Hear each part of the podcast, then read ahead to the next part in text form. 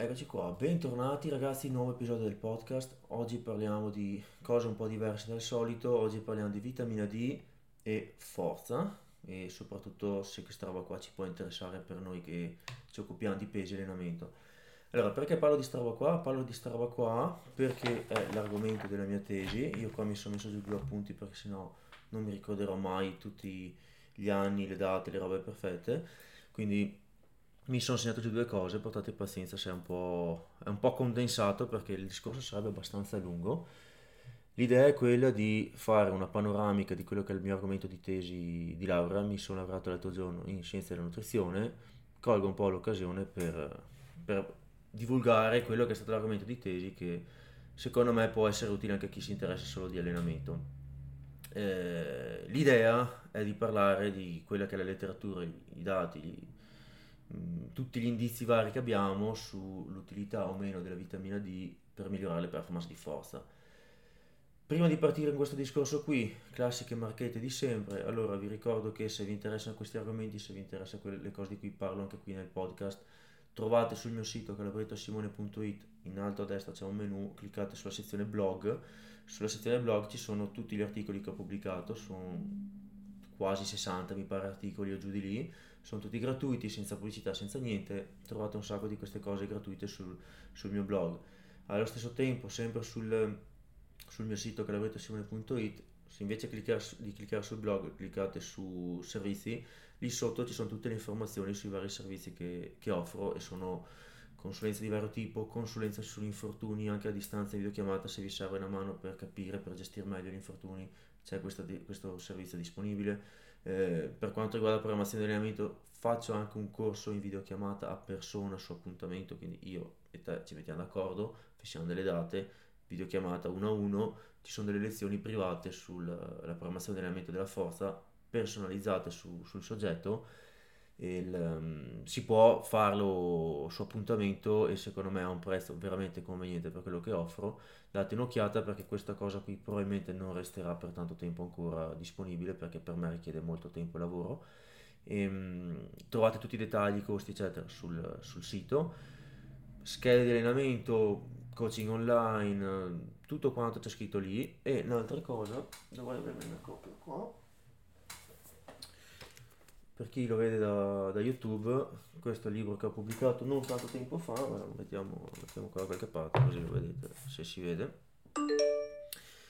E, um, il libro si chiama Powerlifting dalle teorie alla pratica, lo trovate su Amazon, parlo principalmente di programmazione, di programmazione di allenamento, e, um, non solo ma principalmente e non è solo di powerlifting, è in generale allenamento della forza, però chiaramente è molto molto incentrato su, sul powerlifting 19 euro su Amazon, metto il link in descrizione all'episodio per chi fosse interessato. Ultima cosa, no aspetta di qua, eh, se vi interessa roba di attrezzatura, di powerlifting, date un'occhiata al sito powergear.it, c'è, c'è, la possibilità di avere un piccolo sconto se utilizzate il codice Calabretto, avete un'agevolazione su, sull'ordine che fate, eh, date un'occhiata al sito powergear.it.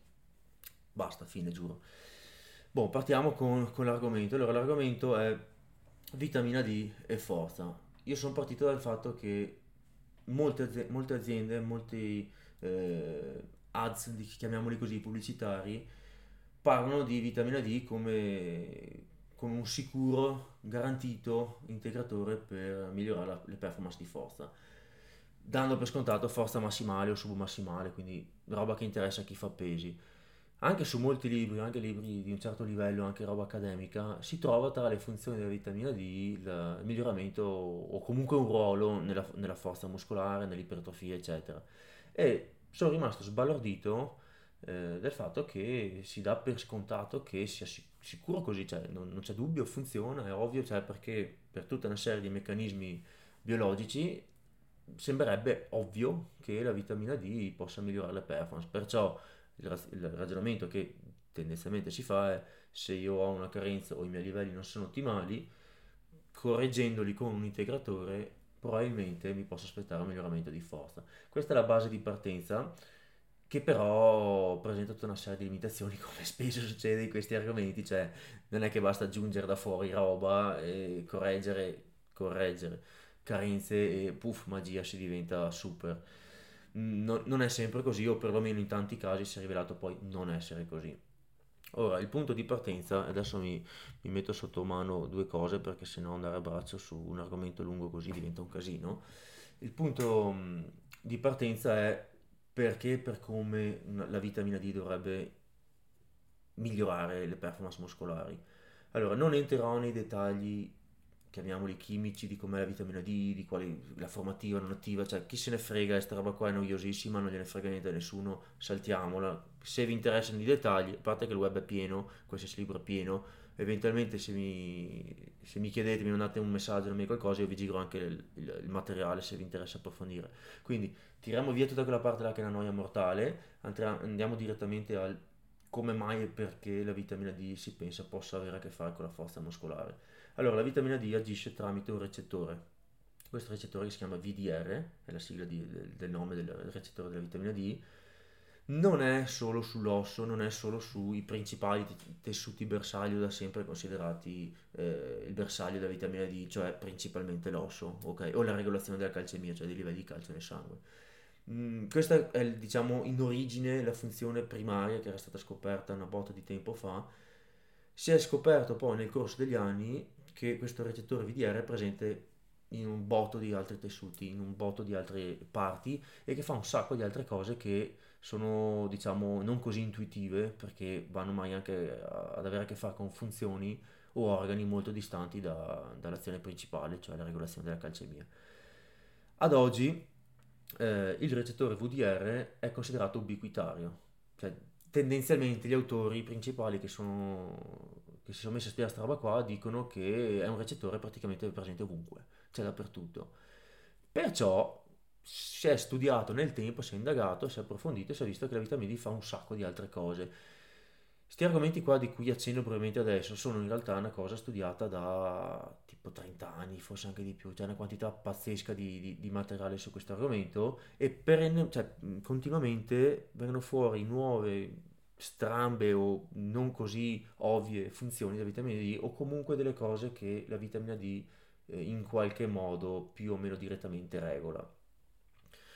Mi sono segnato giù qui un dato molto curioso, circa il 3% del genoma umano è direttamente o indirettamente regolato dalla vitamina D, cioè o direttamente la vitamina D va a, a, a influenzare questa parte del, del, genoma, oppure per altre vie alla fine c'è comunque a che fare. Circa il 3% è tantissimo, il 3% di, di, tutto il genoma è tantissimo. Perciò Perciò è plausibile, è più che ragionevole pensare che qualche funzione anche a livello muscolare ci sia. La parte figa però viene fuori adesso. La parte figa è che eh, inaspettatamente il, il recettore VDR non è chiaro se ci sia o meno nel muscolo. Che questo è un tema abbastanza dibattuto. I, i dati su questo argomento qua non è che siano proprio così concordi. Precisazione, quando io dico il muscolo eh, è, è, un po' un volgare per dire il miocita, in realtà il muscolo è, comp- è composto di tante cose, ci sono tanti diversi tipi di cellule, quindi mh, quando io dico muscolo è, è, un po' scorretto dirlo, si dovrebbe parlare di miocita o no, perché il dubbio è nel miocita se ci sia il, il, il recettore. Il che significa che potenzialmente potrebbe non essere nemmeno lì il recettore o comunque la vitamina D non andare direttamente lì a fare qualcosa, ma influenzare la funzione muscolare per altre vie che ha a che fare comunque col muscolo, esempio tutto il connettivo che c'è attorno o i legamenti o forse anche l'osso indirettamente in qualche modo influenza il, il miocita, potrebbe essere, c'è tutto un discorso di trasmissione di forze, di, di vasi, nervi, cioè mille altre cose che comunque sono influenzate dalla vitamina D e possono andare poi a influenzare il, il muscolo. Però nel miocita, cioè proprio la, la, cellula muscolare, non è così chiaro se ci sia o no il VDR, perlomeno rispetto ad altri tessuti non è così palese, cioè su altri tessuti è evidente, l'hanno trovato, l'hanno visto subito, eccetera. Nel miocita, boh, alcuni indizi fanno pensare di sì, alcune cose indirette fanno pensare di sì, alcune no. A sto punto qualcuno direbbe, vabbè, caso chiuso, se non c'è il recettore che cazzo fa? Non fa un cavolo perché per, per fare qualcosa deve esserci un suo recettore sì, ehm, o più o meno, però c'è anche da dire che spesso nel corpo umano non, non è così unidirezionale la cosa, cioè non è per forza di cose che ci sia un'unica via, un unico modo, un recettore e la sua molecola che ci si attacca e fine, basta e, e nessun'altra opzione.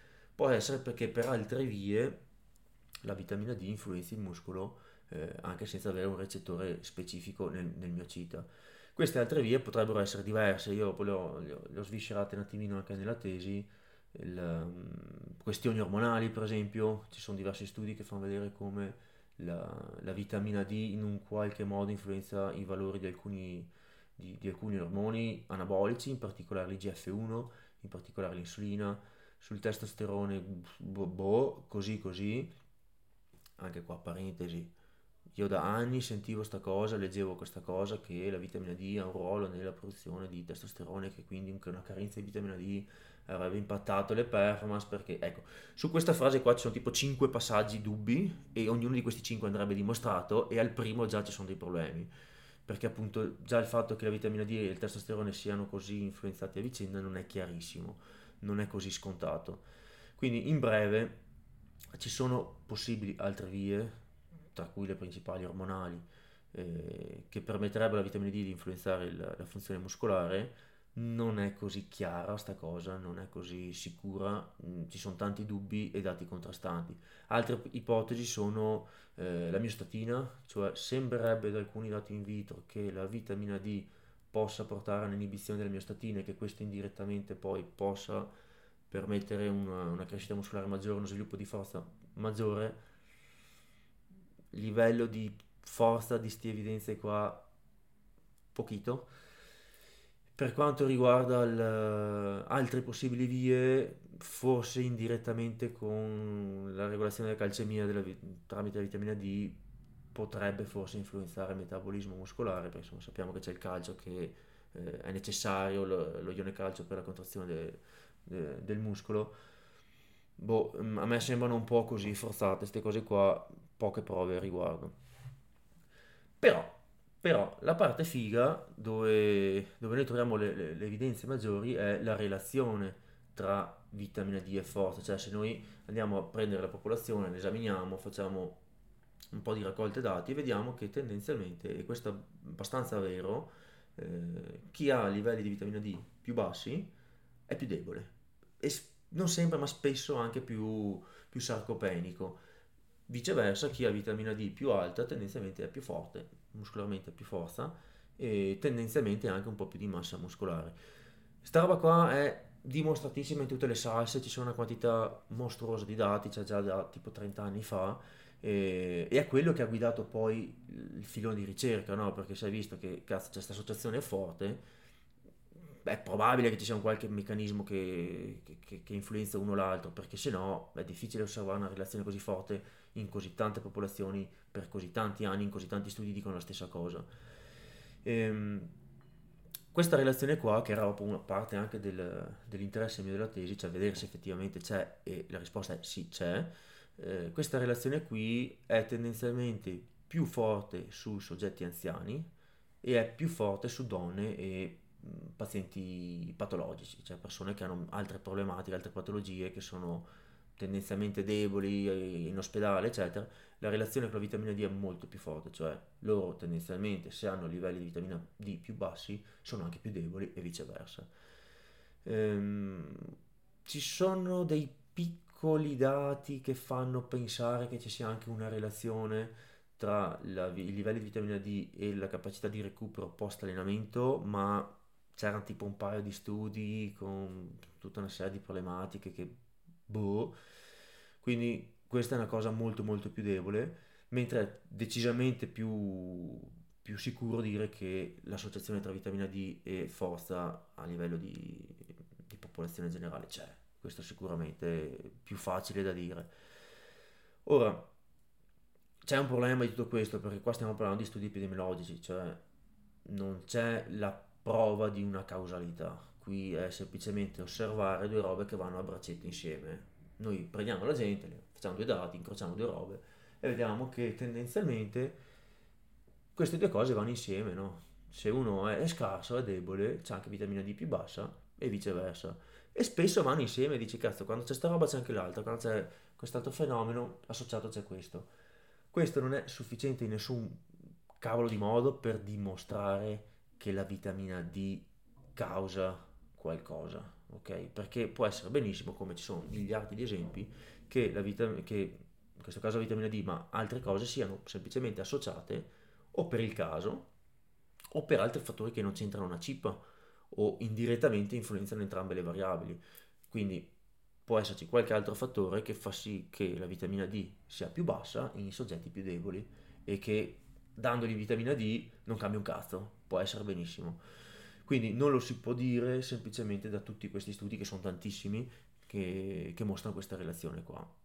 Questo è un primo aspetto chiave, se voi andate a prendervi le scatole degli integratori quasi sempre fanno questi giochetti qua, trovano un'associazione, ah siccome in soggetti che hanno questa roba più bassa sono più deboli, non gli diamo il supplemento e diventerai più forte. Aspetta, può essere, spesso non è così, perché è semplicemente un'associazione, tutto da vedere, ok? Perciò, quello che è stato il fulcro del, del, mio, del mio, interesse, quello su cui mi sono concentrato, è il, la prova, testare, vedere se effettivamente prendendo persone eh, con bassi livelli di vitamina D, gli diamo un supplemento, gli diamo un integratore, vediamo che cazzo cambia, cosa succede, cioè se migliora la forza o no in questi soggetti.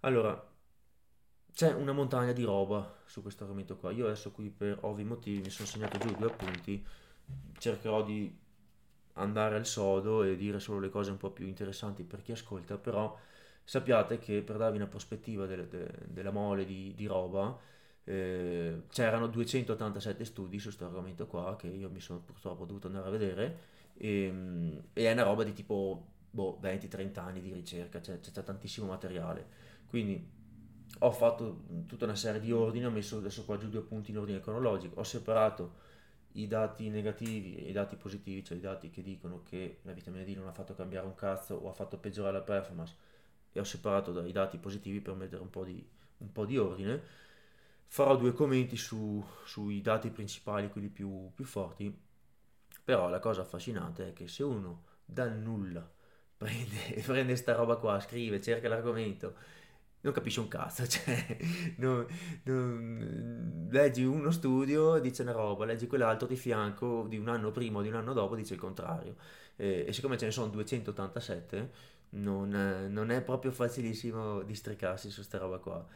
Perciò e qua faccio una piccola digressione, perdonatemi, eh, bisogna dedicarsi un pochino, bisogna perdersi un attimo di tempo, perché è un attimo prendere l'ultima review, l'ultima meta-analisi, guardare le conclusioni, le due righe finali, mai qualcuno bravo legge anche l'intero paper eh, e poi dice no vabbè la conclusione è sì funziona, perfetto, problema risolto. Abbiamo eh, riassunto in una riga 30 anni di ricerca Oppure dice no, no, non è cambiato niente, quindi no, sta, tutta sta roba qua della vitamina D è una puttanata, non serve un cazzo.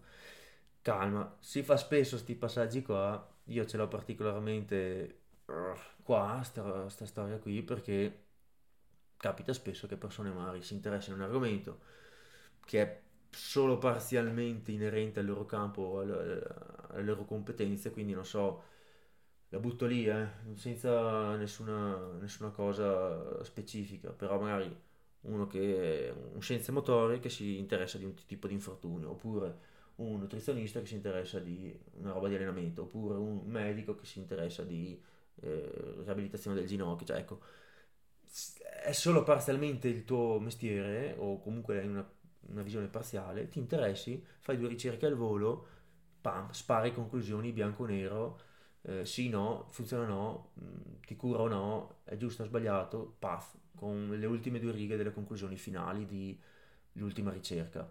È un attimo far puttanate queste cose qua, soprattutto quando non sei dentro il mestiere. Noi oggi qua andremo un po' a vedere eh, la mia personale visione di tutti questi dati qui, ma bisogna essere un po' dentro il mestiere per sapersi orientare, perché sennò veramente viene su un casino. E io infatti sono convinto che ci siano altre persone che guardano gli stessi dati, le stesse cose che ho visto io e tirano fuori conclusioni diverse, cioè alla fine chiudono il libro e dicono secondo me invece è così. Perciò c'è un certo grado di eh, difficoltà nel mettere nel contesto questa cosa qua e è particolarmente importante essere dentro con un piede da una parte e un piede dall'altra, cioè capire almeno un minimo di allenamento e capire almeno un minimo di nutrizione, se non si capisce un cazzo. Bon, detto questo, partiamo con i dati negativi. Io mi sono fatto qua un po' una scaletta.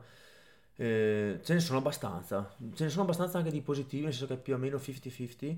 E, partendo con un ordine, adesso ci sono anche delle cose fighe di, queste, di, di come è stata fatta la ricerca qui, perché tenetevi forte. Allora, partendo da, da, dalla prima review interessante che ho, che ho visualizzato, dopo nel, nella mia tesi in realtà ho messo dentro tutto, però qui schematizzo, è del 2010 e come purtroppo spesso accade in questo genere di studi, adesso ne parliamo, c'è stato soltanto uno studio in queste review che ha, visualizzato, ha um, usato come test panca piana e leg press su, um, sui soggetti in esame. La quasi totalità, e dopo questo ne parliamo dopo con più calma, la quasi totalità, degli studi fanno dei, dei test di, di, forze isometrici per la presa con degli hand grip test, delle, stai là, stringi, vedi il numerino, fine, basta, fine dei test.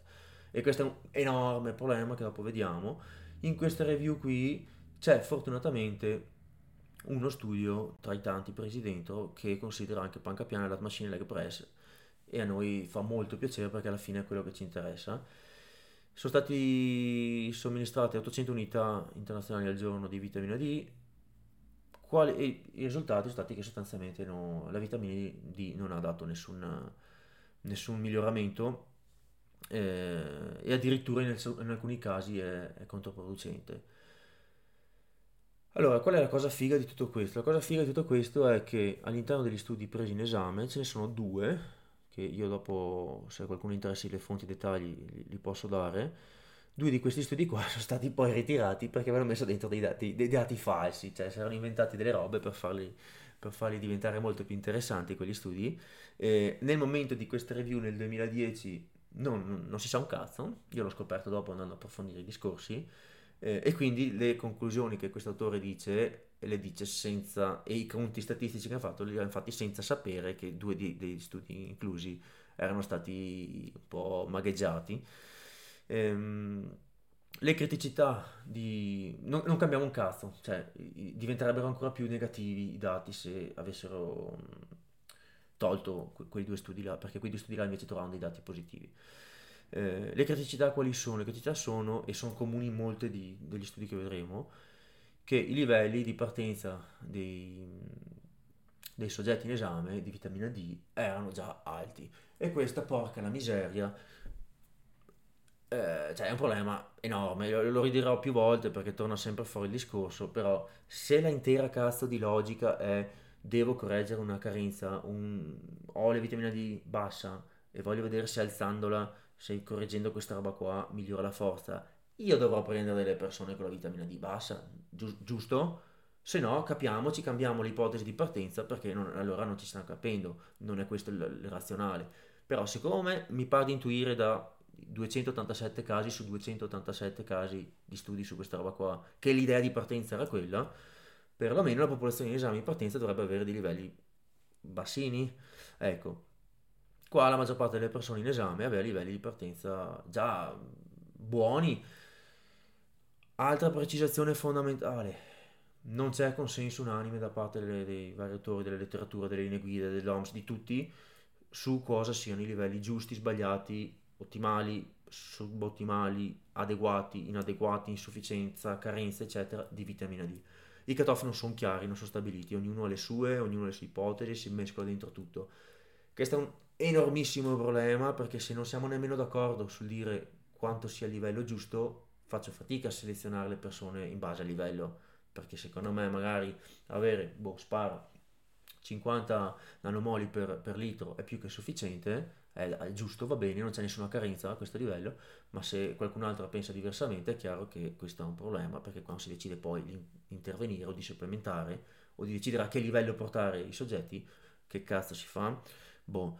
Però al di là di questo, la maggior parte degli autori sono d'accordo a dire che 50 nanomoli per litro non è poi così basso come livello, ok? Perciò, visto che è pieno di gente con livelli molto più bassi, perché diamine avete preso gente che ha già livelli alti? Punto di domanda. Secondo problema, 800 unità internazionali al giorno, anche qua non c'è consenso, ognuno la dice la sua, non si sa, bla bla bla, però con altissima probabilità non cambia molto dandogli 800 unità al giorno, soprattutto in un periodo breve, soprattutto d'inverno. Quindi, se tu prendi i soggetti che partono già che non hanno una carenza, gli dai delle dosi basse e non per tanto tempo, cioè non è che ti puoi aspettare chissà che cazzo di cambiamenti. Indovina un po', non è cambiato un cazzo. Queste cose che dico qui sono comuni nella maggior parte della ricerca e dopo le rivedremo con, con più calma. Perciò sostanzialmente questa prima review del 2010 e quindi mettiamo diciamo uno spartiacque no? dal 2010 indietro, eh, prove di, cioè, di, di efficacia, ni, mm, non tante. Passando a qualche anno più dopo, per, velocizzando un attimino, c'è una review del 2020, carina, molto carina, che se non sbaglio è l'ultima review. Ci sono altri studi dopo, ma review è l'ultima. E, ehm, questa, questa, è interessante, è molto, molto, bella perché ha un numero di, di soggetti elevatissimo, ha preso dentro un botto di studi, un botto di roba, mi pare ci fossero 54 studi presi dentro su questa review, quindi è, figa. E tra le cose belle c'è il fatto che fanno, cioè, essendoci dentro tanti studi, tanta popolazione, ci sono anche tanti tipi di test utilizzati, grazie a Dio, grazie, grazie, grazie, non c'è soltanto l'endgrip, anche se c'è principalmente l'endgrip, e, e oltre ai test di forza, forza oltre ai test di forza ci sono alcuni studi con dei più o meno test di agilità e alcuni che hanno guardato anche l'ipertrofia, che è, è molto interessante. In breve, l'effetto sostanzialmente della vitamina D è o nullo o addirittura negativo, cioè ci sono stati dei casi in cui eh, somministrare vitamina D ai soggetti, dargli supplemento, ha peggiorato la forza, non l'ha migliorata, l'ha peggiorata. Però, però, perché anche qui è un attimo, eh, vediamo, 2020, beh dai, abbastanza recente, vediamo le ultime, le ultime righe dello studio, cosa dicono? Cambia un cazzo, addirittura peggiora, buon vitamina D, tutta una merda, butta via. Attenzione, purtroppo, purtroppo ci sono una serie di grossi polemi in, questo, in questa review, cioè in questa review. La review è fatta benissimo, non ho niente da dire a riguardo. Sono gli studi inclusi nella review che hanno tutta una serie di considerazioni da farci sopra per capire meglio i risultati. Allora, partiamo con la roba che più mi ha fatto incazzare. Dei 54 studi inclusi, solo 15 alla fine del, del percorso di supplementazione, i soggetti avevano il valore di vitamina D eh, sierici superiore ai 50 nanomolo per litro. Vabbè, non, non metto più l'unità di misura adesso. Cosa significa questo? ok, non c'è consenso su quale sia il, il, valore ideale, quale sia il valore ottimale, quale sia... Boh. Però 50 siamo in tanti a pensare che non sia poi così tanto alto, ok? Cioè non è bassissimo, non, non stai morendo, però probabilmente sarebbe meglio averlo un po' più alto, ok? Quindi su 54 studi, solo 15 raggiungevano questa soglia, questo cutoff. Pochini, eh? Cioè, una bella fetta della, della, della gente, cioè la maggioranza No, boh, non mica finita, eh. Solo il 17% della popolazione incluso ehm, in partenza, prima dello studio, aveva valori di vitamina D inferiore ai 50.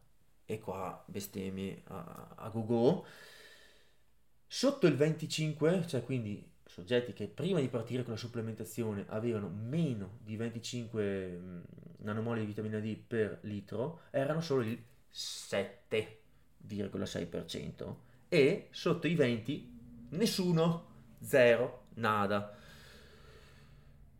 Cosa vuol dire sta roba qua? Vuol dire che se tu dai dei supplementi con l'idea di correggere una, una carenza o di risolvere un, un, problema dato da bassi livelli di vitamina D, come minimo devi prendere gente che ha bassi livelli di vitamina D e portarli ad alti livelli di vitamina D. Boh, qui la gente ce l'aveva già medio alto i, i valori, o comunque pochissimi li avevano bas- basso, e soprattutto nessuno li aveva molto basso, che era quello più interessante da vedere. Secondo problema, la maggioranza di sta gente qua, a fine supplementazione, aveva ancora i livelli bassi, non è cambiato un cavolo. Perciò l'intera logica di tutto questo manca. Cioè se, lo, cioè, se, tu vuoi vedere se sta roba della supplementazione fa qualcosa, non puoi impostarmela così, ok? Adesso qua io non voglio accusare nessuno direttamente, però Ragazzi, 54 studi, decenni di ricerca, non è che uno si è inventato ieri per primo di fare sta roba qua. Quello che l'ha fatto per ultimo avrà letto quello che hanno fatto prima gli altri, avrà già una mezza idea di cosa cavolo succede. Cioè, ci penseranno un attimino prima. Trovare gente con bassi livelli di vitamina D è facilissimo, ce l'abbiamo quasi tutti i bassi livelli di vitamina D, cioè è un attimo, non è che siano persone rare, difficili da reclutare, ce ne sono tantissime. Quindi questo è, impatta tantissimo sulle conclusioni. Adesso i dati, se tu leggi le conclusioni, dici vabbè, la vitamina D non ha sostanzialmente fatto un cazzo. E è vero perché i dati dicono così, però tenete a mente che non è stato impostato un percorso che va veramente a testare questa ipotesi. Cioè, hanno, hanno, dato il supplemento, poi va bene, i dosaggi erano variabilissimi. Eh. Il fatto che la maggior parte delle persone non, non, ha, non ha superato i 50 a fine, a fine studio significa che i dosaggi erano bassi. E adesso generalizzo perché poi ogni singolo studio aveva il suo dosaggio. Però mm, cioè, o rivalutiamo tutto l'intero razionale dietro a questa cosa qua, oppure dobbiamo prendere con estrema cautela i risultati, perché non, non, non, non ha molto senso impostata così. E poi vabbè l'eterno problema di, di, del test utilizzati, nel senso che per quanto riguarda la forza, principalmente utilizzavano i grip test isometrici, usavano dei, dei, degli hand grip classici, Cla- classici, neanche tanto classici in realtà, perché sono quelli che hanno in laboratorio, quelli più pratici da usare, vabbè. Li mettono lì, dici stringi qua un attimo, guardano il numero, buon ciao, arrivederci. Dopo ne, ne, parlo, ne parlo dopo meglio di questi dettagli qua. Quindi anche i test utilizzati. Per quanto riguarda invece il, um, i test di agilità, erano dei test eh, che agilità è un po', un po così, cioè sono i test di, della camminata sui 6 minuti, i test di, eh, di equilibrio, queste cagate qua, perché le fanno fare a mia nonna, cioè glieli fanno fare a persone anziane patologiche, patologiche. La maggior parte di queste persone in esame in questi studi sono anziani, sono persone con altre problematiche, con altre patologie. Quindi la forza che, che hanno testato lì, insomma, da prendere col, col suo contesto, le, l'agilità, le abilità varie che hanno testato sono da prendere con le pinze. Adesso anche ipotizzando che sti qua avessero trovato chissà quale effetto fantastico della vitamina D, cioè tenete a mente che un conto è prendere una, una donna di 80 anni in menopausa con altre 5 malattie a letto in ospedale, dargli un po' di vitamina D e poi vedere quanto tempo ci mette a fare il giro del, della stanza a piedi camminando e dire eh cazzo è migliorata di un 20%. Ergo il giocatore di football americano di 20 anni in forma sanissimo e grosso così migliorerà di un 20% uh, eh, ai test che fa mm, ma neanche per sogno cioè sono due robe che non c'entrano niente queste cose qui, ripeto, si capiscono andando a vedere bene i dettagli, perché se no eh, non, non, ci, non, ci, si capisce un cavolo. Dopo di questa review del, del 2020, che è l'ultima che ha trovato dati negativi sul, sulla vitamina D, e è l'ultima review, non studio, l'ultima review, ci sono un altro paio di studi che io riporto qua, ce ne sono di più di due, ne ho, li ho messi sulla tesi, ma qui ne, ne, ne porto due perché sono carini. Ehm, in particolare uno del 2021 che è fatto bene, questo mi è piaciuto molto, peccato che ce ne siano veramente due o tre in croce di studi fatti così. Ehm, questo studio è su tre mesi, hanno preso tre mesi soggetti sani, giovani, gli hanno dato 8000 unità al giorno di, di vitamina D, quindi questo è un dosaggio alto dove io mi aspetto un cambiamento e infatti così è stato e hanno usato dei test un minimo proprio di, bu- di buon cazzo di senso, chest press e row machine. Praticamente hanno preso un gruppo, gli hanno dato vitamina D, un gruppo gli ha dato un placebo, tutti quanti si sono allenati e alla fine dei tre mesi li hanno ritestati per vedere se quelli che oltre allenamento hanno preso vitamina D hanno avuto un miglioramento maggiore. E la cosa curiosa è che, rullo di tamburi, quelli che hanno preso la vitamina D sono migliorati meno di quelli del placebo. Quindi, quindi purtroppo non c'è stato un beneficio, ma c'è stato un peggioramento. E qua si aprono mille ipotesi, per brevità e per non stare qui due giorni a parlarne. Allora, una delle ipotesi più curiose, interessanti, è il fatto che forse eh, il dosaggio era troppo alto e forse questo dopo un certo punto diventa controproducente, che è facile che sia così perché funziona così su mille cose. Cioè, come tutte le robe, c'è la giusta dose, no? Troppo poco funziona meno, troppo tanto o, funz- o, non cambia un cazzo o stai peggio. E a fine dello studio i soggetti avevano una, in media un valore CRC di vitamina D di 142, cioè 142 è molto alto, cioè non è altissimo da, da, patologia, ma è alto, cioè mh, mm, è difficile avere valori così alti sono state ipotizzate tutta una serie di cose che fanno pensare che forse superata una certa soglia o quando c'è sovraesposizione a vitamina D ci sia una sottoregolazione dei recettori, ci sia un'inibizione di qualche tipo e quindi si abbia paradossalmente un effetto negativo per quello. Boh, va a saperlo, per tutte ipotesi, poche poche prove, prove a riguardo, eh, alcuni altri autori commentando questo studio qui hanno detto che, siccome hanno visto che i soggetti non erano tantissimi, eccetera, potrebbe anche essere questioni statistiche, che è un caso che bisognerebbe rivedere. Vabbè, fatto sta che comunque questo è uno studio interessante secondo me perché era fatto bene, uno dei pochissimi fatti con un po' di logica e che riguardano quello che ci interessa e che la forza l'hanno testata per davvero. Poi c'è uno studio del 2022, questo è quello che mi ha fatto bestemmiare di più di tutto, sul, sul basket, sui, su dei giocatori di prima divisione di, di basket. Gli hanno dato 4.000 unità al giorno eh, per tre mesi e hanno valutato la vabbè, densità ossea, quelle cose lì che vabbè chi se ne frega, ipertrofia e la forza tramite il vertical jump e basta. Ehm, ovviamente non hanno trovato nessun risultato. E qua io ho un po', un po', di cose da dire. E le cose da dire sono che principalmente mm, non, non sono d'accordo su come sono state impostate le cose qui. È un enorme spreco di tempo, risorse e soprattutto è molto fraintendibile quello che si legge dopo dalle, dalla discussione e dalle conclusioni degli autori. Allora, i problemi sono svariati di, di come sono state impostate le cose primo eh, c'erano solo 18 persone, quindi vabbè, campione piccolo, vabbè. 4.000 unità al giorno sono poche, ok? Sono poche, mh, mm, è molto facile che non cambi un cazzo con 4.000 unità, con 4.000 unità al giorno, a meno che non sia estate, a meno che non sia eh, per tantissimo tempo, a meno che, cioè, di, una serie di fattori, però siccome ci sono già, prima di questo studio del, del 2022, ce n'erano già tipo 250 di altri studi che hanno usato dosaggi simili e si vedeva già che non cambiava una cippa di niente. Anche senza leggere le conclusioni ero abbastanza convinto di trovare poco o nullo cambiamento dei livelli di vitamina D ed infatti non è cambiato una cippa di niente perché l'enorme grosso alto problema di questo studio è che alla fine dei, dei, dei tre mesi eh, i, so- i, soggetti avevano praticamente gli stessi identici valori di vitamina D dell'inizio studio, che erano 35 la media.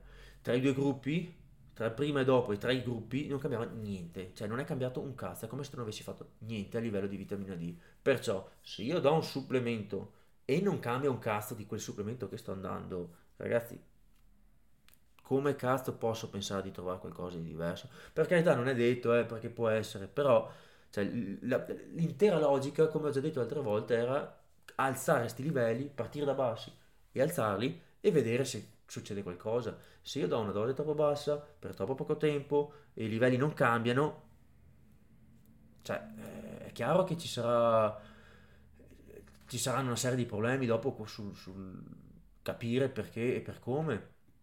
Vabbè.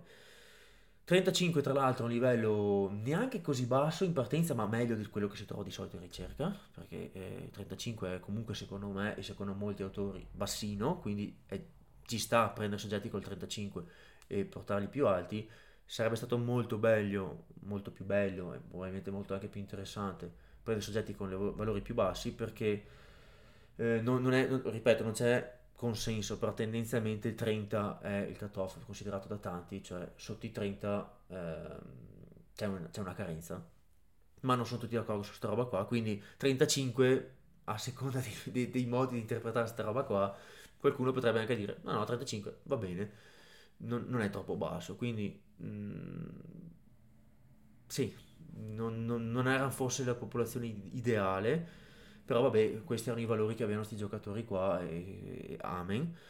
Però che alla fine del trattamento abbiano ancora 35, cioè identico come cazzo sono partiti, c'è un problema, vuol dire che il dosaggio è stato troppo basso.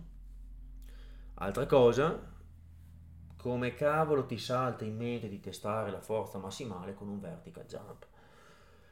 Cioè, tutte le cose che l'umanità ha inventato, tutti gli esercizi che esistono, questi qua hanno usato il vertical jump su giocatori di basket, capisco la logica, eh, però per migliorare la forza, cioè lo studio mi parla di forza, oh, forza massimale, eh, capiamoci. Allora, a me sta bene che tu vada a testare il vertical jump perché sono giocatori di basket è quello che gli interessa. E allora, a parte che dopo tre mesi su giocatori di prima divisione è ovvio che non cambia un cazzo, ma non cambiava un cazzo neanche se, se gli avessi fatto fare chissà che allenamenti, eh, cioè, cosa cazzo ti vuoi aspettare che cambi? Boh, primo. Secondo, il vertical jump, come tutti quelli con due neuroni sanno, è un test che dipende da mille cose, cioè non è un test di forza è un test di salto. Il salto dipende da mille cose, dipende da, da, da, da come sei coordinato, dalla velocità, dal momento, dal giorno cui, e, dal, e l'orario in cui fai i test. Parentesi, ho scritto un articolo su questa roba qua, l'ho trovato sul mio blog. Eh, già farlo la mattina e al pomeriggio cambiano i risultati, eh. Qui gli autori manco si sono degnati di preoccuparsi di scrivere a che ora, quando, come, zero. Abbiamo fatto un test di salto così, vabbè. Quindi la forza non cambia. Ma dove? Ma come? Ma cosa? E, ehm, e ovviamente è un test che non va a testare la forza massimale, va a testare tante altre cose. Chiama la potenza, chiama la forza reattiva elastica, chiamala come vuoi, però non è un test di forza massimale, ma neanche submassimale. Bene. Perciò, perciò, ok, uno può pensare se la vitamina D migliora la forza massimale, la forza massimale è perlomeno in parte legata in molti casi alla forza, chiamiamola esplosiva, o comunque alla prestazione di salto verticale quindi magari mi sarei aspettato un miglioramento anche nel salto verticale.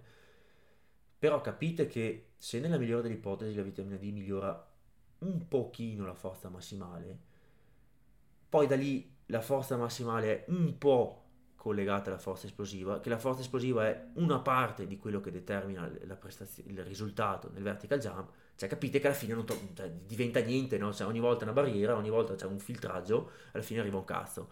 Boh, infatti non è cambiato un cazzo. Ehm, ma soprattutto non mi parli di vitamina D come supplemento per migliorare la forza massimale o l'ipertrofia o altre cose, se poi non è quello che testi, cioè io, porca miseria, cioè devo, è, co- è, come dire, boh, prendiamo una bilancia e invece di, di, di, pesare le robe uso la bilancia per vedere la lunghezza, cioè la bilancia non funziona, cioè non, non, non, non è uno strumento adeguato per misurare le lunghezze, ma misura il peso, ecco qua la stessa roba.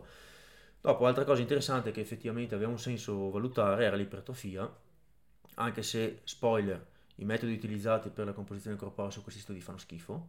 Eh, non, non, ne parlo oggi perché è un discorso troppo lungo, però eh, per capirci, il margine di errore dello strumento è tipo il triplo il quadruplo di quello che è ottimistico aspettarsi come cambiamento nella composizione corporea.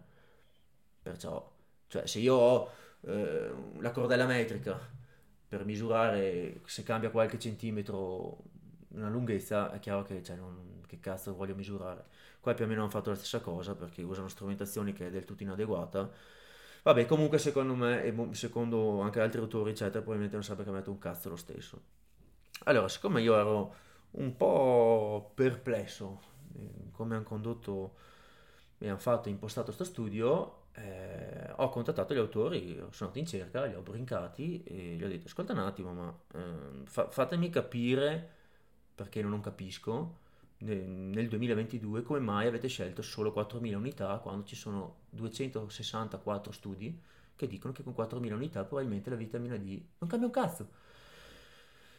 E loro mi hanno detto che mm, pensano, parafraso un pochino, eh, mi hanno risposto che questo era quello che secondo loro era adeguato fare e che mm, per fare dosaggi superiori Dopo dipende anche da stato a stato, eh, perché ci sono regolamentazioni diverse sulla vitamina D da, da, stato a stato.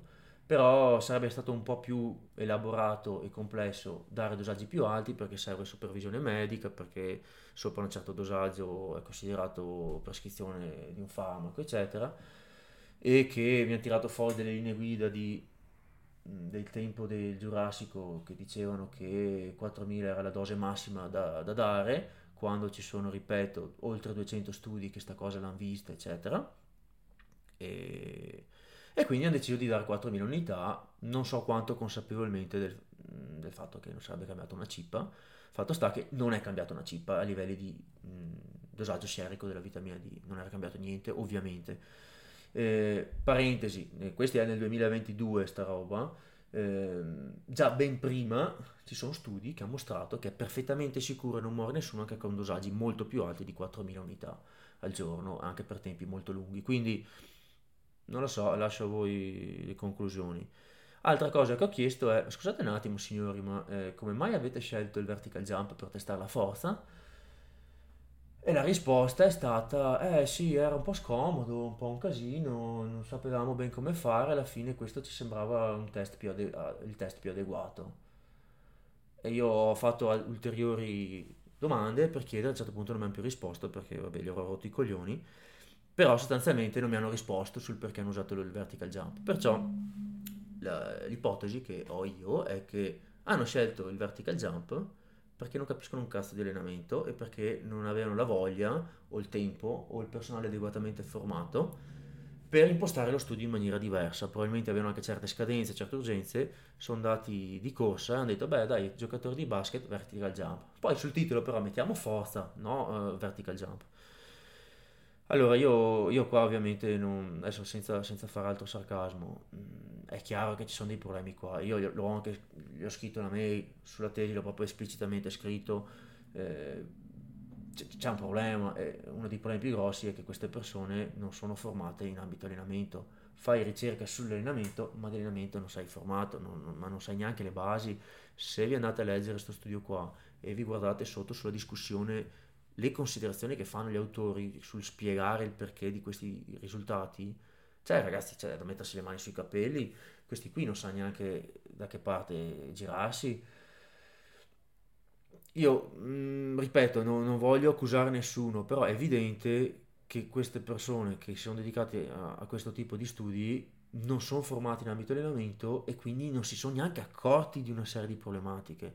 Hanno fatto tutta una serie di considerazioni, di ipotesi sul perché la forza, la forza de, di questo sia collegata là, perché la vitamina D non influenzi, discorsi su fibre, reclutamento che al giorno 1 di scienze motorie o prendi un libro a caso qualsiasi sull'allenamento, la prima pagina, leggi mh, roba base di fisiologia muscolare e già capisci che non, non, cioè, cioè, ci sono degli errori enormi su quello che questi autori stavano dicendo.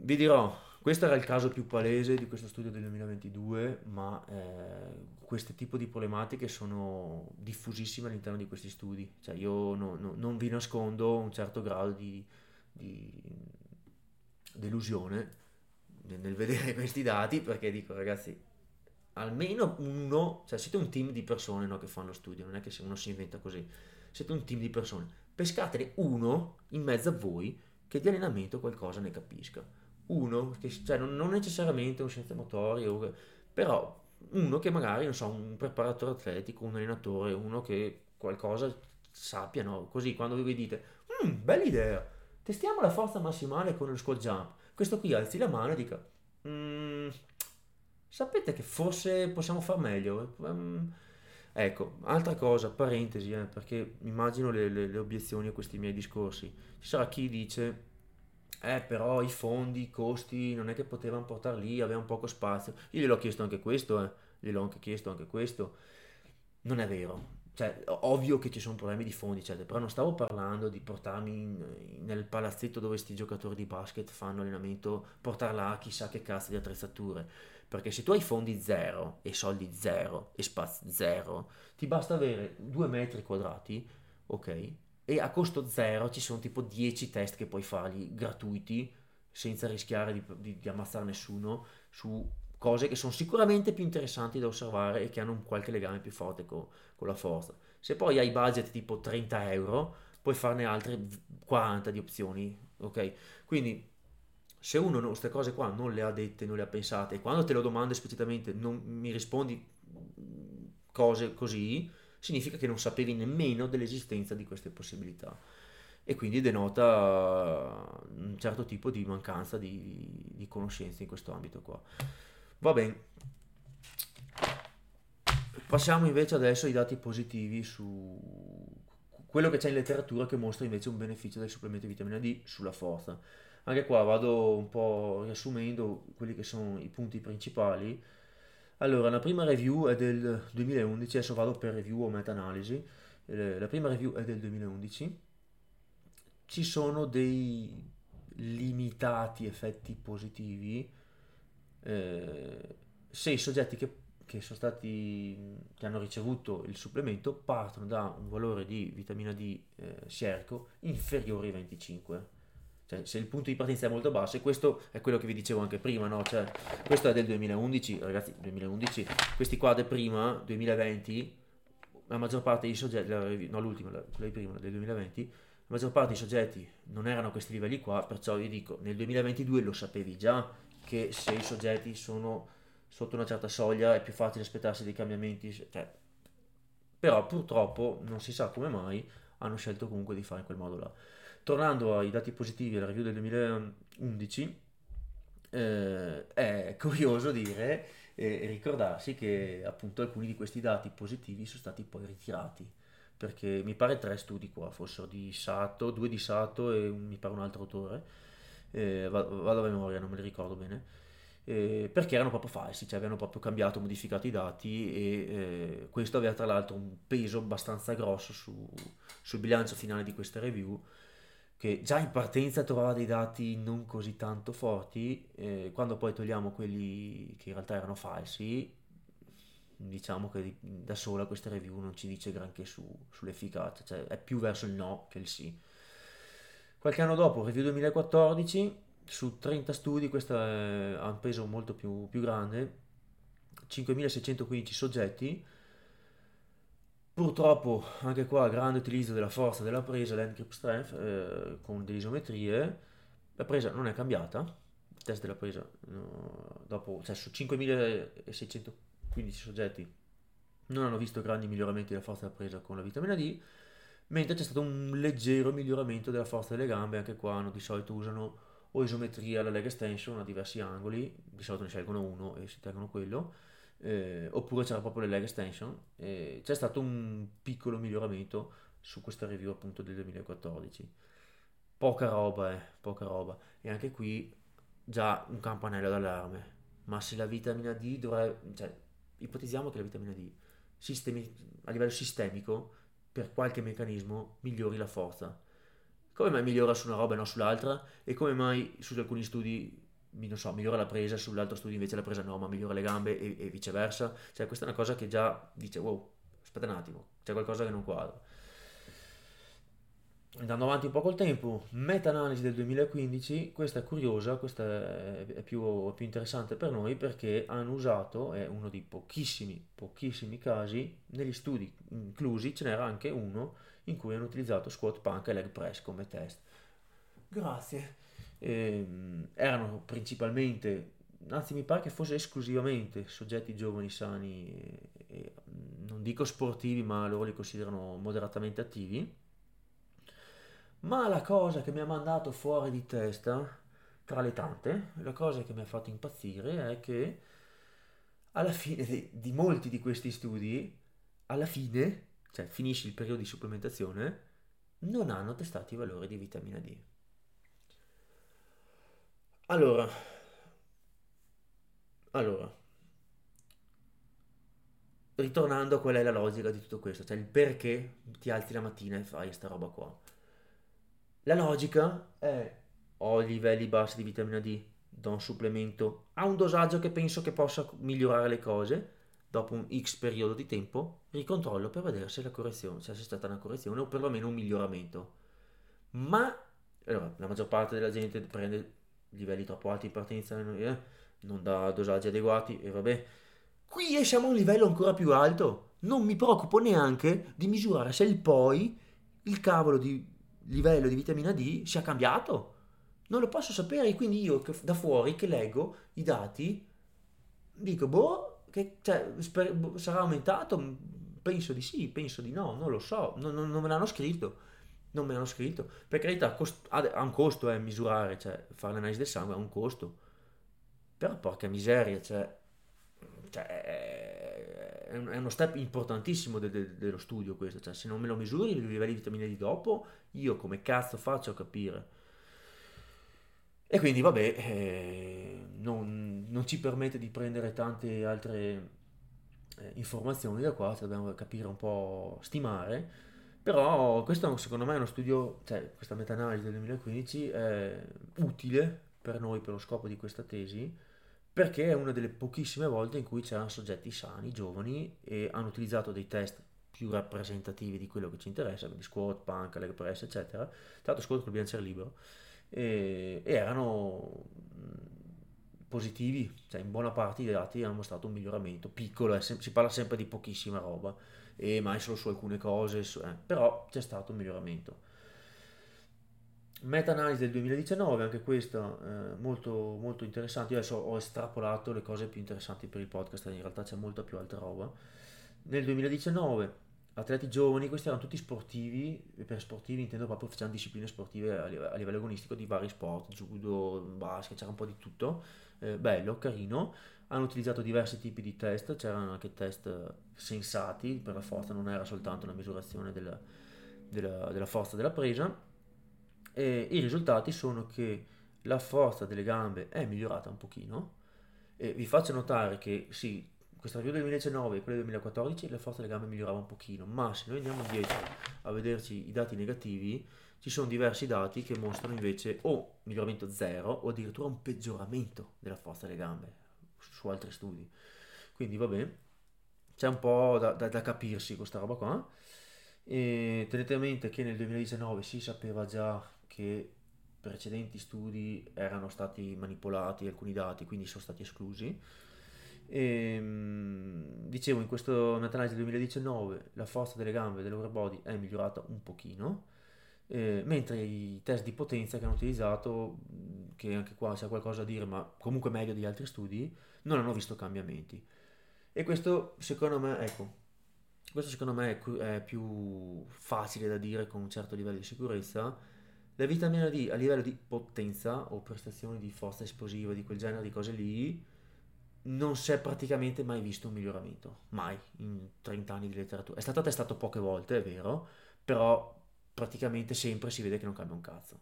Quindi lì è, mh, mm, è più facile dire con sicurezza che, che, che non ti aspetti di vedere miglioramenti. Sarebbe curioso capire come mai magari uh, migliora la forza delle gambe, perché ci sono dei dati che mostrano, eh, anche massimale, ma non migliorano la potenza. Abbiamo detto prima già qualcosa no, delle gambe forza potenza, però su alcuni di questi soggetti qui che son, non sono fenomeni, non sono sportivi, soprattutto indietro negli anni, mi sarei aspettato che eh, un soggetto scarso, debole, sarcopenico, eccetera, migliora un po' la forza massimale delle gambe, massimale, migliora un po' la forza delle gambe e sale qualcosina anche la, la potenza su qualche tipo di test. Però no, non si è mai visto e questa è una cosa che onestamente non ho una risposta, cioè non ho una spiegazione. Ehm, ecco qua a proposito di spiegazioni, scusate un attimo la pausa, a proposito di spiegazioni sul perché non c'è stato un miglioramento della potenza, ma c'è stato invece un miglioramento della forza delle gambe, anche qua ho tirato 7-8 bestemmie sicuro quando ho letto le, la, discussione alla fine di questa meta-analisi perché gli autori hanno fatto tutta una serie di ipotesi, di spiegazioni che cioè, non stanno in cielo né in terra. Io con tutta l'educazione del mondo e la diplomazia di, di, chi vuole evitare una guerra mondiale ho scritto anche qua, dopo quando ho pubblicato la tesi, ho messo giù in maniera molto educata e diplomatica, ma eh, di fondo stavo dicendo, oh ragazzi, ma ma di che cavolo state parlando? Ma siete sicuri di, di, di, capirne qualcosa? Perché cioè, ci mancano proprio le basi. Molti di questi dati, molti di questi ricercatori vanno a testare roba di sport, di prestazione sportiva. Eh, per qualche grazia divina ogni tanto qualcuno dice ma facciamo qualcos'altro oltre al test della presa però poi quando leggi, eccetera, capisci che c'è, c'è, proprio un problema di base, che queste persone non sono formate sull'allenamento e si, e si legano delle castonerie folli, delle cose che non stanno in cielo né in terra. Ultima meta-analisi del 2022, eh, che questi sono gli, i più recenti, ultimissimi dati su vitamina D e, e forza.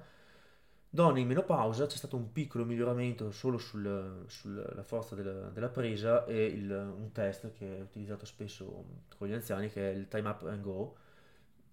Fanno camminare, prendono il tempo, si alzano dalla sedia, cioè, vabbè, che lo chiamano test di forza addirittura alcuni qua. Mm, che forza, eh? e, ehm, I dati sono così così, cioè sì, fai siccome c'è una popolazione abbastanza grande in esame, fai due incroci, eh, c'è effettivamente un piccolo miglioramento, quindi sulla conclusione hanno potuto scrivere che eh, il supplemento ha migliorato la forza. Poi appunto vai a vedere la forza, la forza della presa su Menona, cioè queste qua erano quasi tutte donne in menopausa di una certa età, la forza era alzarsi dalla sedia, fare il giro e tornare seduti e prendere il tempo. Quindi sì, vale quello che vale. Ora, alla luce di queste robe qua, la cosa che a me piace precisare, ne ho già detto un pochino, eh, ne ho già detto un pochino, però io sulla tesi ci ho dedicato delle pagine, un capitolo specifico, è il discorso della, della, della forza della presa principalmente, ok? Allora, i test della presa sono dei test di merda. Lo dico, i test della presa sono dei test di merda. E sono ancora più di merda quando chi li utilizza non li conosce e non si preoccupa di specificare tanti dettagli. Allora, ci sono 287 studi, 287 studi di cui stiamo bassi, il 95% di questi hanno utilizzato o solo o quasi solo il test di, di forza della presa isometrico per testare la forza. E allora io già qua ti prendo sotto in macchina. Ma a parte questo, praticamente nessuno si è preso la briga di specificare come è stato fatto questo test. Cioè, mettiamo giù un cazzo di protocollo, standardizziamo qualcosa, spiegami che tipo di apparecchio hai utilizzato, dimmi come erano messi i soggetti, ma li hai dati in mano te o se lo sono sistemati loro, ma erano seduti o in piedi, ma eh, era col braccio piegato o il braccio dritto, alla mattina o la sera, abbiamo preso il caffè o no, cioè hai capito? Tutte queste cose qua che sembrano puttanate, ti garantisco che cambiano il risultato, ma non è che lo dico io perché sono io e sono scemo. Di- cioè, c'è, c'è la ricerca già che lo dimostra. Adesso, lasciando da parte tutte le persone che conoscono il grip training, che sono qualificate, che lo pratica, che sono dentro quella nicchia, che ci, ci ridono sopra a sta roba qua perché dicono ma siete fuori per fuori. Però dico, vabbè, è una roba di nicchia, è una roba di pratica, esperienza senza prove. No! Ci sono, io li ho, me li sono andati a vedere, ci sono già decine di studi che mostrano che se tu fai il test così o così, cambia che se tu fai il test col braccio giù o col braccio qua, cambia che se tu fai il test alla mattina o alla sera, cambia che se la mano è un po' più girata di qua o di là, cambia che se tu hai i soggetti glielo dai te il, il, il gripper, glielo metti in mano e gli dici stringi, oppure se lo, glielo appoggi sul tavolino e dici oh, prendilo in mano, te sistematelo te come vai bene, poi schiaccia. Cambiano, cioè tutte queste piccolezze ti cambia, ma, ma di parecchio, ma di parecchio il, il risultato del test. E se tu non lo sai, perché non ti sei neanche posto il problema, e fai 30 anni di ricerca su sta roba senza manco porti, porti il problema, e fai un test prima e dopo, cioè cosa cazzo pensi di... cioè quanto pensi che sia affidabile sta roba? Quanto sicura è? Niente, tra l'altro, come dicevo prima, nella migliore delle ipotesi, la vitamina D, se ti fa migliorare un po' la forza, te la fa migliorare un pelino, cioè qualcosa, forse un po'... Mm, Ecco, quindi cioè, o, o, migliora tantissimo, cioè o diventi Hulk, prendi la vitamina D, due, due, settimane dopo sei Hulk e allora vabbè, vaffanculo tutto, si vede subito che si è cambiata la forza della presa e è ragionevole pensare che sia diventato più forte, ok? Ma, ma neanche sotto steroidi vedi una roba così. Non, non, funziona così, non lo puoi aspettarti che sta gente in qualche settimana abbia un miglioramento così grande.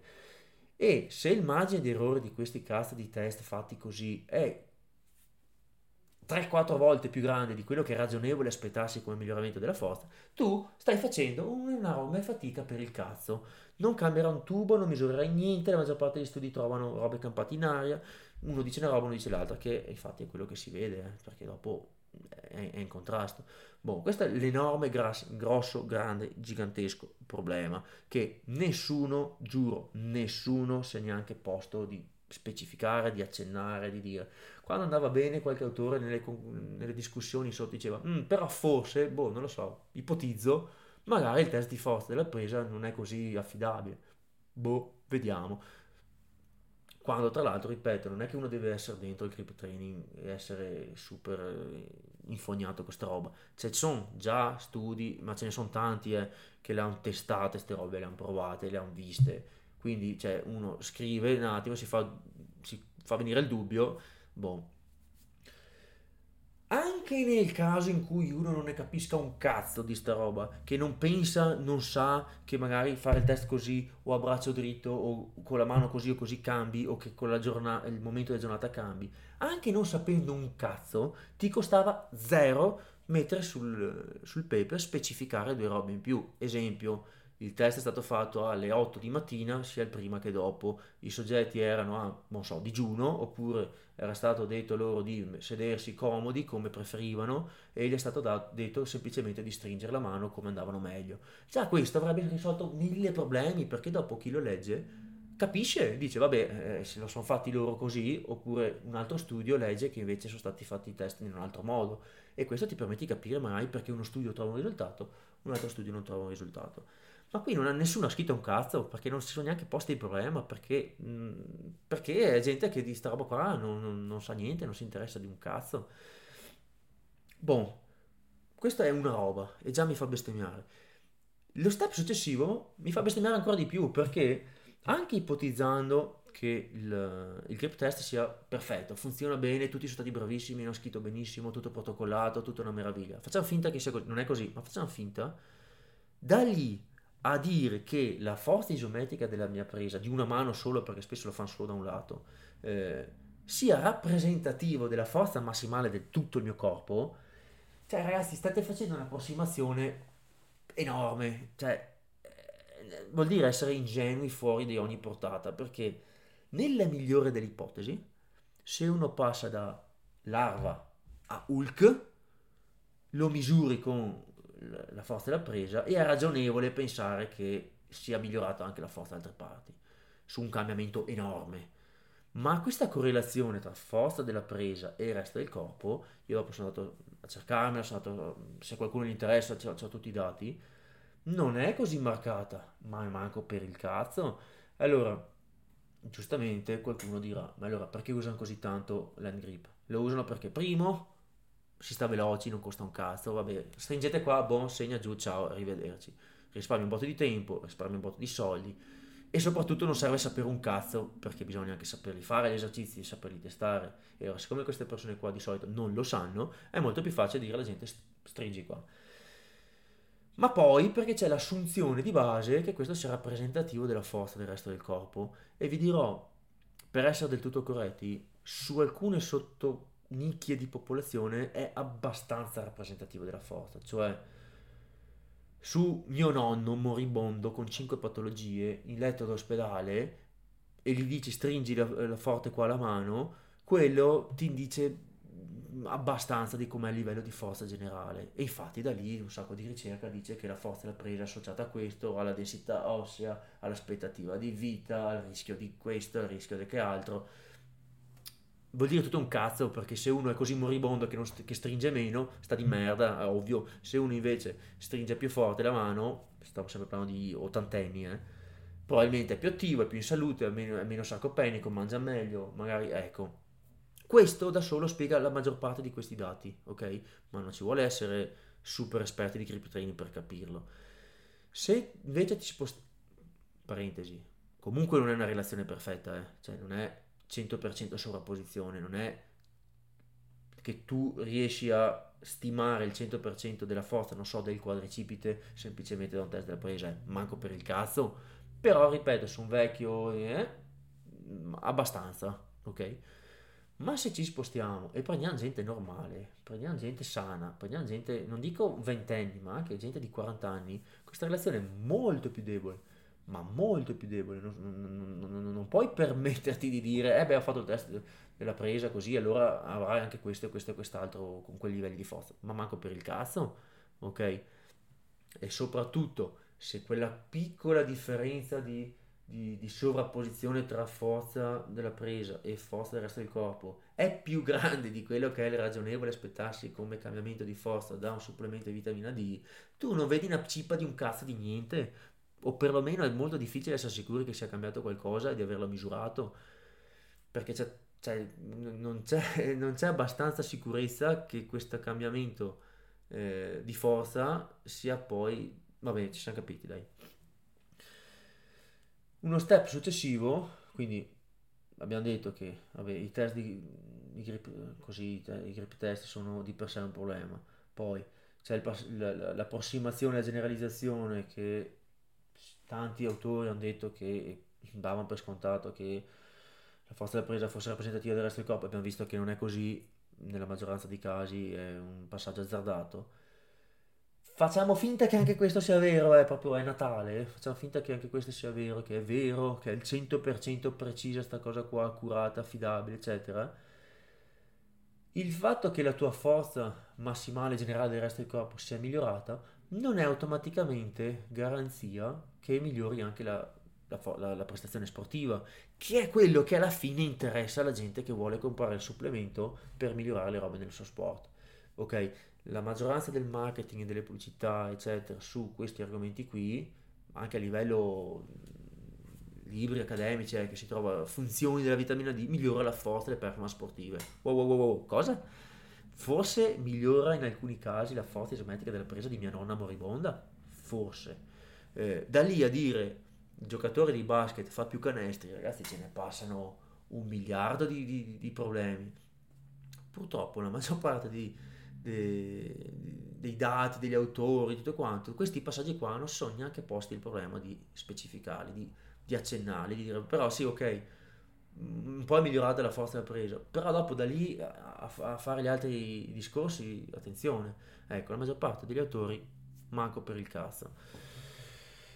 Quindi mh, mm, io due, vele, due, due, righe polemiche comunque le ho inserite sulla tesi, due mail le ho mandate mm, con tutta la diplomazia del caso, però a parere mio, per riassumere, è importantissimo che nel, nell'ambito di questo tipo di ricerche, dove non è solo nutrizione, è anche allenamento, ci, sia persone, eh, ci siano persone formate un minimo sull'allenamento. Da qui l'importanza no, di essere un pochino con, con entrambe eh, le scarpe, cioè una di qua e una di là, sui due mondi e capirci un pochino, perché sennò ragazzi mm, viene fuori una porcheria. Buon, fine della polemica. Da ciò... Eh, come concludiamo? Cioè, cosa è ragionevole aspettarsi? Cosa consiglio no, di prendere l'integratore di vitamina D per migliorare la forza a uno che fa palestra, fa pesi? Mm, dopo tutto questo tempo a bestemmiare su questi argomenti qua, vi dirò, eh, non mi è facile dare una risposta, e non, non sono sicuro, però ipotizziamo un powerlifter, ipotizziamo un bodybuilder, ipotizziamo un 25enne sano che va in palestra e vuole fare prendersi l'integratore di vitamina D. Boh. Se io dovessi scommettere tutto quello che ho su un risultato, io scommetterei che non cambia un cazzo. Ok? Se la, la persona a livelli veramente tanto bassi, e per tanto bassi intendo tipo sotto i 20, sotto i 15, e ce ne sono, eh, ci sono tante persone che l'hanno così, prendi un dosaggio alto per tre mesi, rifai il test, dopo ti metti una dose di mantenimento, eccetera. Secondo me, nella migliore delle ipotesi, c'è un leggerissimissimissimo miglioramento, ma è difficile da capirlo perché dopo nel frattempo tu fai anche la vita, ti alleni, fai altre cose, quindi nella migliore delle ipotesi forse fosse un qualcosina minimo di miglioramento se la situazione era proprio disastrata in partenza e a dosaggi alti. Ma se dovessi, ripeto, scommettere tutto, scommetterei che non cambia un cazzo. Non peggiora, ma neanche migliora. Consiglierei lo stesso di, di prendere supplemento? Sì.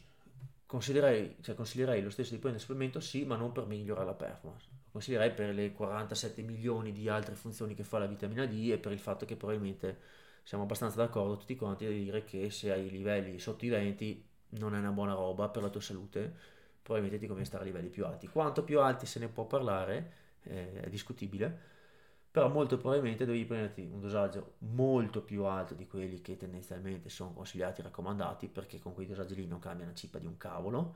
Mm, se uno parte da sotto i 20 è facile che ti ci vogliano almeno 5, 6, 7 mila unità al giorno per svariate settimane per avere un, un aumento decente di, della vitamina D, ma è soggettivo, è, poi è variabile.